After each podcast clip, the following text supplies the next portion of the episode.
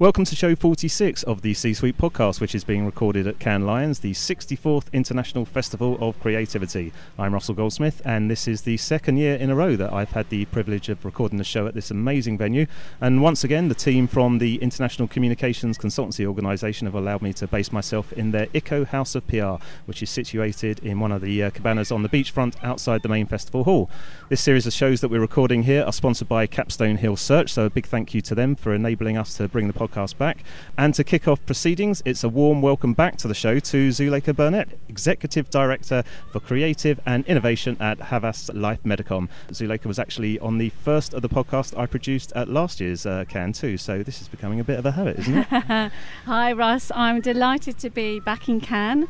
Um, real honour to be here with Lucy McRae and lovely to see you again. Excellent. Well, uh, so you've done my introduction for me there. Lucy uh, is uh, joining uh, Zuleika on this show. Now, uh, Lucy, um, you describe yourself as a body architect. So to get this uh, podcast going, I'm sure, and I'm sure you've had this question on many occasions, but I've got to start by asking what is a body architect? Hi, Russ. A body architect was a fabricated job title that won me a job at Philips, the consumer electronics company, okay. where I led their far future design research lab for four years. And uh, when I went in for the interview, they gestured towards a, a, board that asked me which grid did I fit into. Was I a fashion designer, a communications interaction designer, and didn't fit into, into any of those. Um, so I came back the following week, week and told them that I was a body architect and they slid the contract along the table, and then I started the following week. Okay, well, well, we'll come on to a little bit more in detail of some of the things that you've done because I've been uh, actually watching some of your videos before this um, this interview to do a bit of research, and they are absolutely fascinating. But we'll come on to that in a second. Um, you two were presenting earlier this afternoon on the Lions Health Inspiration stage um, in a session titled "Probing Healthcare Frontiers Through Convergence of Art, Technology, and Health." Um, Zuleika, maybe you can give us a, a quick overview of what you were discussing. Sure. So we took three themes. Uh, Lucy came up with the themes, and the themes were vulnerability, serendipity, and exquisite risk. And through those themes, we talk about we talk about the extremes, right from the superstars in healthcare, all the people talking at Cannes, down to the healthcare heroes, so the people on the front line. And we were talking about how art and science fiction can drive culture and innovation and why design thinking can shape the future of health. So, right from those superstars through to the everyday people. How did that uh, go down in the session? Uh, it went really well. I think that it was the best content there today. Um, not biased, not biased so in any way. not at all. Um, I think that Lucy brings something really special to the sector, and there are a lot of lessons to be lessons to be learnt from the way Lucy approaches creativity yeah. through her work, and as designers, writers, innovators in health have a lot to learn, yeah. especially in the agency world, where probably we're very much focused on the entrepreneurial side of things and probably not enough focused on the artistic and the creative side of yeah. things. Well, well, let's let's come to you, Lucy, on that because, as I mentioned, I've, I've, watched some of the videos um, before coming out here to Cannes. Um, your short films, Make Your Maker, um, and the project uh, for the Future Day Spa, absolutely brilliantly creative. Um, they remind me of the kind of Charlie Brooker Black Mirror episodes. That kind of like seeing a little bit into the future. Where do these ideas come from? And you might want to explain what you know, for obviously for the listeners who haven't seen them, yeah. those those two projects. So, Make Your Maker was exploring the extremes of genetic manipulation, and I was curious about the deliberate modification of life, which is G- genetic engineering in a very small right. explanation. And looking into CRISPR research, I became became really interested in my own genetic makeup so, Make Your Maker is a film about a woman who uses technology as a liquid and you blend gender and ego like a chef makes a cake. So, you clone your own body and you eat it in order to enhance your senses. Right. And the concept of eating yourself in order to enhance is absurd.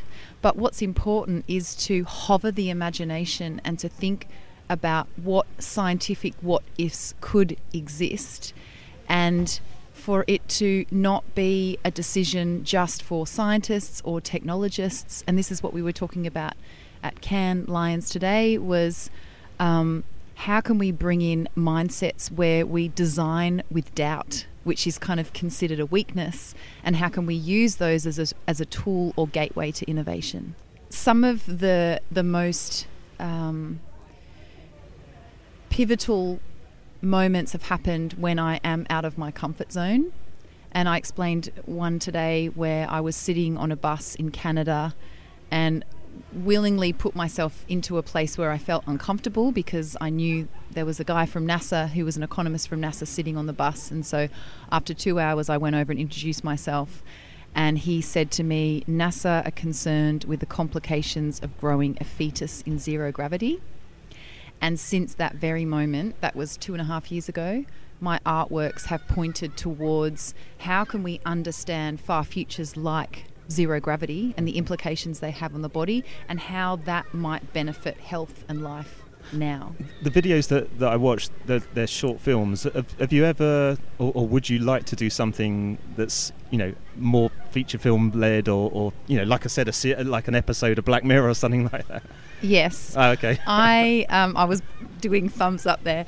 Um, I'm currently reading a script, a feature film oh, script, right, okay. and I'm very interested in creating an episodic um, TV show that connects science fiction with science fact um, and exploring these ideas around you know the future of the body and how different scales of science and technology are slowly transforming us and Yeah. who is having who is making those decisions And one of the um, ideas that I, I believe you presented on earlier, um, which again I've read about, the swallowable uh, perfume idea. H- how far are we away from something like that actually happening? So, swallowable perfume is a cosmetic pill that works from the inside out that allows human skin to emit a biologically enhanced fragrance when we perspire. So, essentially, that sort of technology can turn the body into an atomizer. And if we impregnate that pill with colour, then we sweat cosmetics. So, this is a story where technology is liquid um, and I actually released the campaign when the technology wasn't ready. It was just an idea. But as a byproduct of releasing something when it's not finished, which is being vulnerable, which was one of the themes that we discussed today, it's opened up channels with fragrance houses, pharmaceutical companies who are interested in commercializing the idea. Wow. So I feel like it's the, the first steps about, about creating prototypes, and then from there you could think about where that would evolve Incredible. from that point. Zuleika, let's, let's bring this back to the presentation from um, earlier today because this is all very nice, very creative. This is fascinating stuff. How does it all tie in with healthcare and those people on, on the front line? Um, good question, Russ. I think that it's um, it's been an interesting process putting this content together already. So um, all I can say is that what we did was reference six stories from the Healthcare Heroes campaign. That's a Havas Lynx campaign. And we used their stories in order to demonstrate how vulnerability, serendipity, and exquisite risk um, um, come to bear almost. How patients who are living with quite serious conditions and who have um, endured quite difficult circumstances and illnesses use their own creativity to solve their personal healthcare challenges. Can you give some examples? Yeah, so um, we use six stories. Um, one of the stories is a story about a lady called Kate Granger. She's a junior doctor herself, and she goes to California, and both her kidneys fail, and she comes back for tests. And as she's waiting for the results, the junior doctor delivered the devastating news without any introduction, any eye contact, any compassion. And he said, Your kidneys have failed. And immediately, obviously, she was devastated, distraught. It was so dehumanizing. Mm. But immediately, she wanted to do something about it. So the action at that point of vulnerability, the, the, the, the ability for the human to act, you know, it's quite it's quite fascinating Yeah, how we're yeah. so resilient and how we will fight for for what's the, the best thing to do. So she started a campaign called Hello My Name Is and within 2 years she had the support of 100,000 or more than 100,000 doctors and nurses, receptionists, porters in hospitals up and down the country in the UK and she was awarded an MBE for her services. Brilliant. So, Yeah. so there's a there's a really good example of vulnerability. Um, and if you want, I could give you examples for the other two topics, but I think that's a, a pretty good. Well, let's let's go on. Let's have, let's have another one. Really? Yeah, go on. okay. So the Royal Free Hospital were looking for a solution to how to make tissue um, turn tissue into a human nose. So grow a human nose from tissue. Okay. So they were looking for somebody who could create. It a sounds like one of. Lucy's projects, but go on, carry on. True. They were looking for somebody who could create a mould that would produce an accurate, bespoke, and perfectly formed human nose from human tissue that they could grow biologically and transplant onto people who, who'd lost their noses. right. Um, and they searched and searched and searched, and eventually they found a guy called Matt Durran, who is a glassmaker. So Matt Durran was already experimenting with lots and lots of different materials, and he was experimenting with glass, and especially the properties of glass. So the fact that it's transparent, the fact the fact that it's an inert substance. It also will pick up um, loads of detail. If you look at glass, it's a it's a very refined and beautiful substance, and they they they spoke to him and gave him the project. So he went into the, experimentation mode, started to experiment with the with the material, and eventually or finally he came up with the ideal solution that worked, something that worked, and what a great story because yeah, talk about serendipity. It, it, serendipity is about beautiful chance, right? So that beautiful moment in time where two things suddenly become crystal clear and it works.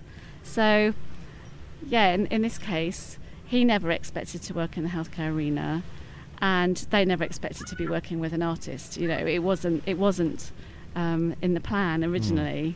Um, but ultimately, it went on to create something that worked and, and helped many people. Well, that I don't, I don't know if that's going to actually answer my final question, but what I wanted to ask both of you was what the message that you were hoping to get out, you know, to the industry from your presentation today, and, and of course to, to this podcast. Lucy, let's let's come to you on this one first. I started off talking about that I was caught in a cafe by an old colleague back in Australia who asked, What are you doing here? And without really thinking, I said that I was writing my funeral speech. And the certainty of death seemed like a really fitting place to start when we were talking about health and the future of health. And so we were interested in provoking people and asking them are they coming from the place where they really want to be coming from? Are they making the, the choices or are they coming from a mindset that utilizes things like doubt or vulnerability? Because the I, I've learned that when I work from that vulnerable place that the projects become far bigger than what I could have imagined and I've realized that that, that's been a really rewarding experience. So our kind of message was what if you know everybody could op- operate from a place of more risk then how would that pan out would the world become more certain would people quit their jobs and, and do something else Anything to add to that, Zuleika? Yeah, so if I can answer this question from a, an agency um, perspective, um, so we practice creativity in one of the most challenging sectors, I feel, and I've worked in other sectors, um, travel, all sorts. Um, and I think it's challenging because it's constantly evolving. We are innovat- innovating at an exponential rate. So you can imagine from an agency perspective, we're always having to be on the cutting edge. We're pushing ourselves all the time to somehow be, have the next best idea, to be on the edge of, of, of what's new and what's happening. It's a very competitive arena. So I think the important thing to say is that I believe that this gives us very exciting opportunities for how we do things in the future. And as dev- designers and innovators in health, we play a critical role in bringing patients and healthcare professionals into our work because they have the insights we don't have. We need to be more connected and really break down the boundaries between agency and the people on the front line, and also the people who are on the cutting edge in terms of innovation. So, this whole story was about bringing us all together, um, and I think that's a really important lesson for the future. Great way to start these uh, Cannes Lions uh, podcasts. Um, Zuleika Burnett and uh, Lucy McRae, thanks for joining the show. Uh, we are back after this. Capstone Hill Search are global recruitment experts for the public relations, public affairs, corporate, and digital communications industries. We are the only recruitment partners to the PRCA in the UK, PR Council in the USA, and the ICCO's endorsed recruitment partner internationally, with offices in London, Melbourne, Sydney, as well as New York, covering the UK, Europe, continental USA, and Australasia. Whether you are looking for a new role or have a role to fill, get in touch at capstonehillsearch.com. Welcome back to the C Suite podcast here at the ICCO House of PR at Cannes Lions, and um, I'm delighted to be joined by two colleagues of Publicis LifeBrands. We have uh, Shaheed Peera, Executive Creative Director, and Khalid Latif, Associate Creative Director. It's actually the second time that Khalid's been on the show because we uh, chatted last year at, at, Cannes, didn't we? We did. so welcome back. Thank you. Um, now these guys are, are going to be talking about a project. It's actually a pro bono project that they've been working on for one of their clients, which is Malaria No More. Um, but it's actually quite an important uh, story. I've actually been chatting to them uh, just before we started recording this because uh, it's also about finding new talent in the industry. But let's start with what the campaign's about. Um, Shaheed, let's come to you first. Tell, tell us about uh, Malaria No More. Um, well, it's an amazing charity. Um, they came to us um, about two years ago at Cannes. Actually, um, we met them on a beach. They had set a Young Lions brief, um, and it was quite, you know, quite amazing sort of opportunity for the kids to work on. And we started talking to them, and they basically said, look, you know, we were looking to create something. So rather than a classic uh, awareness campaign to the general public, they've got an initiative where they actually go um, to businesses um, like UK um, businesses like Next and Jack Wilson, etc., where they basically ask the CEOs to be part of a really exclusive club, and they ask those businesses to basically contribute towards um, their fundraising. So it's slightly different, um, but we work a lot on business to business anyway. They they they've got some amazing statistics that are quite humbling. This is something quite shocking. Um, malaria is the single biggest killer of of, uh, of human beings. Um, 50% of, of humans have been wiped out from malaria since the wow. start of time. Um, That's an incredible statistic. It's, it's, incredible, and, and just the the economic impact that has on countries and governments. Um, so that the, the, basically the link between the economic impact and getting businesses to support Malaria More because of the financial impact that it does have on on not just communities but on governments and on, on the world as a whole. So it's a really different approach yeah. um, that they have. It's really unique and really quite lovely. So they basically said, look, can you help us um, create something that engages the CEOs because they've got their sales model already sorted out with a you know 15 20 PowerPoint presentation slide. So they wanted something to introduce the the PowerPoint to basically just make them shocked basically make yeah. them go wow and get them to sort of jump off of their chair and go I need to I need to help you and we need to be part of this solution because right. it's you know this is not just a, a single problem for someone somewhere in you know Africa this is like the biggest single killer yeah. on the yeah. planet okay now now the reason why I found this quite interesting is that um, you didn't go to your top creatives in, in, in the company this actually the, the result the, the resulting creative actually came out of an initiative that you guys have got called the lab Khalid do you want to just explain a little bit about that and, and how this all, mm. you know how the ideas you know were mm. generated. So the lab is an initiative that we've been running for about three years, I think, and the whole point of it is that um, because diversity is an issue in our industry, right? And uh, I think the advertising industry as a whole there's this perception that it's it's very difficult to get into. Um, we have a lot of people who apply that, that you know have, have worked at ad agencies before. Um, they've been around a bit. They've got a very strong CV, but you start seeing the same people, and it's kind of the same. they're very samey often, and what the lab does is it brings in uh, young talent from anywhere. And in fact, I don't think Or there's old, even or old, Oh, oh, or old, gonna s- there or isn't old. there isn't even an age cap on this thing. Yeah. It's like wherever you're from, whatever you've been doing, uh, however old you are, you can apply to the lab. And um, we've uh, we've been running it for three years. We've had a, an amazing amount of applicants. It's been going up every year, and um, the guys that we got are just they're just amazing and just so humbled by what they can do. Yeah. So, t- so tell us about the uh, the team that, that worked on on this uh, on this particular brief then. Um, yeah, so I mean, as, as Khalid said, like diversity is like a huge issue in, in our in our in, not just in healthcare agencies, actually, just in all communications across the UK. I think I think the last statistic I read was something insane, like 86% of people who work in communications in the UK are from white middle class backgrounds, and you know there's a huge gap between even sort of females in, in sort of top leadership roles. So, you know, the whole idea of the lab was to really try and frack, if you like, into a different pool of people and, and, and really kind of give the op- it's like the X factor, right? For people who would not, not not normally have the opportunity to work in, in an industry like ours. So these girls um, are literally from you know we we would never in a million million years be able to access people like that. So rosie um, who um, she joined us as a junior director from the lab. In fact she didn't win the lab. She but she was so good we kind of just gave her a job straight away. And so rosie was uh, she was living in Ireland at the time with her parents and just pretty much just stuck in her bedroom, just living a dream in her head, but really had no idea how she would do it. I think she always wants to come to London, but she, you know, like like most jobs, are very difficult to get. And if you don't have the experience, and if you don't have the right qualifications, if you don't have the right portfolio, um, it's it's it's not impossible, but it's very very difficult. So um, through the lab, we basically connected through uh, many charities who were are connected to a lot of a lot of young people as well as older people who just want a different. Um, they just want to change in their life, and they're, they're they're connecting those types of people to organisations that are willing to give people a break.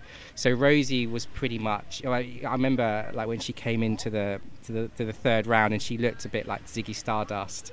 You know, she had the, these crazy dungarees and a floral shirt, and she had these massive silver glittery platform shoes and crazy ginger hair. And she, she sort of attacked me almost towards the end, and she was showing me some ideas that she would she had done at home. And one of the, the first project I think was um, if if if pro, if postmen were prostitutes. I mean, it's kind of crazy, right? And it had absolutely nothing to do with health and wellness or anything that, on the face of it, that we could we would go, oh yeah, that's right for us. But what she what she brought to the table was something that you can't give anyone, right? You can't give anyone that drive, that passion, that desire, and that's what she had. She was oozing with it. So we gave her a job as a junior designer. So Rosie came from Ireland, from her mum and dad's bedroom, and Sophia joined us as, a, as an account executive. Um, she lived in London, so she was more local than, than Rosie. But, but Sophia was just one of those classic young kids who was just really bright, but just really had no idea what she wanted to do in life, and just happened to come across the lab. Um, again, through some of our partners. And, Um, and these aren't graduates; they're not so we, uh, we, we, yeah. So the the lab. So because we don't see a CV, right. we don't actually know in the beginning Yeah. where they've come from. So we've had many, many people who've literally dropped out of school, like no no uni or college experience. But they get at the same time we do get people who have. So Sophia did go through college, but I think she was unemployed for about 18 months or so, Right. with just absolutely just no idea what she wanted to do. Okay.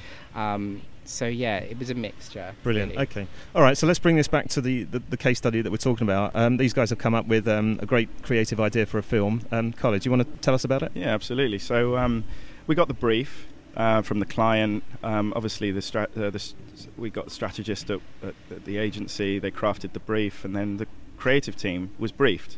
And Shaheed completely stepped back from this. That was the point. Um, and myself and uh, my colleague Yvonne, we, we, we ran it. But it was a room full. Honestly, the room the room at the time when we had the first brainstorm, I think there were about eight or nine creatives and account handlers, all under the age of thirty. Most under the age of 25, I think. You know, we, we, we put paper on the table and just went for it in terms of coming up with ideas. And the one that really stood out after a couple of rounds of this was this one idea um, that Rosie kind of started the seed for, and then and then it grew from there.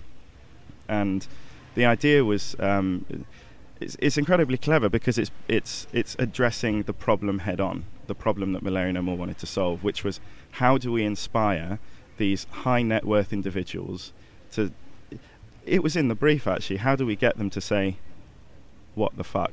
How? That's amazing. I must be part of this.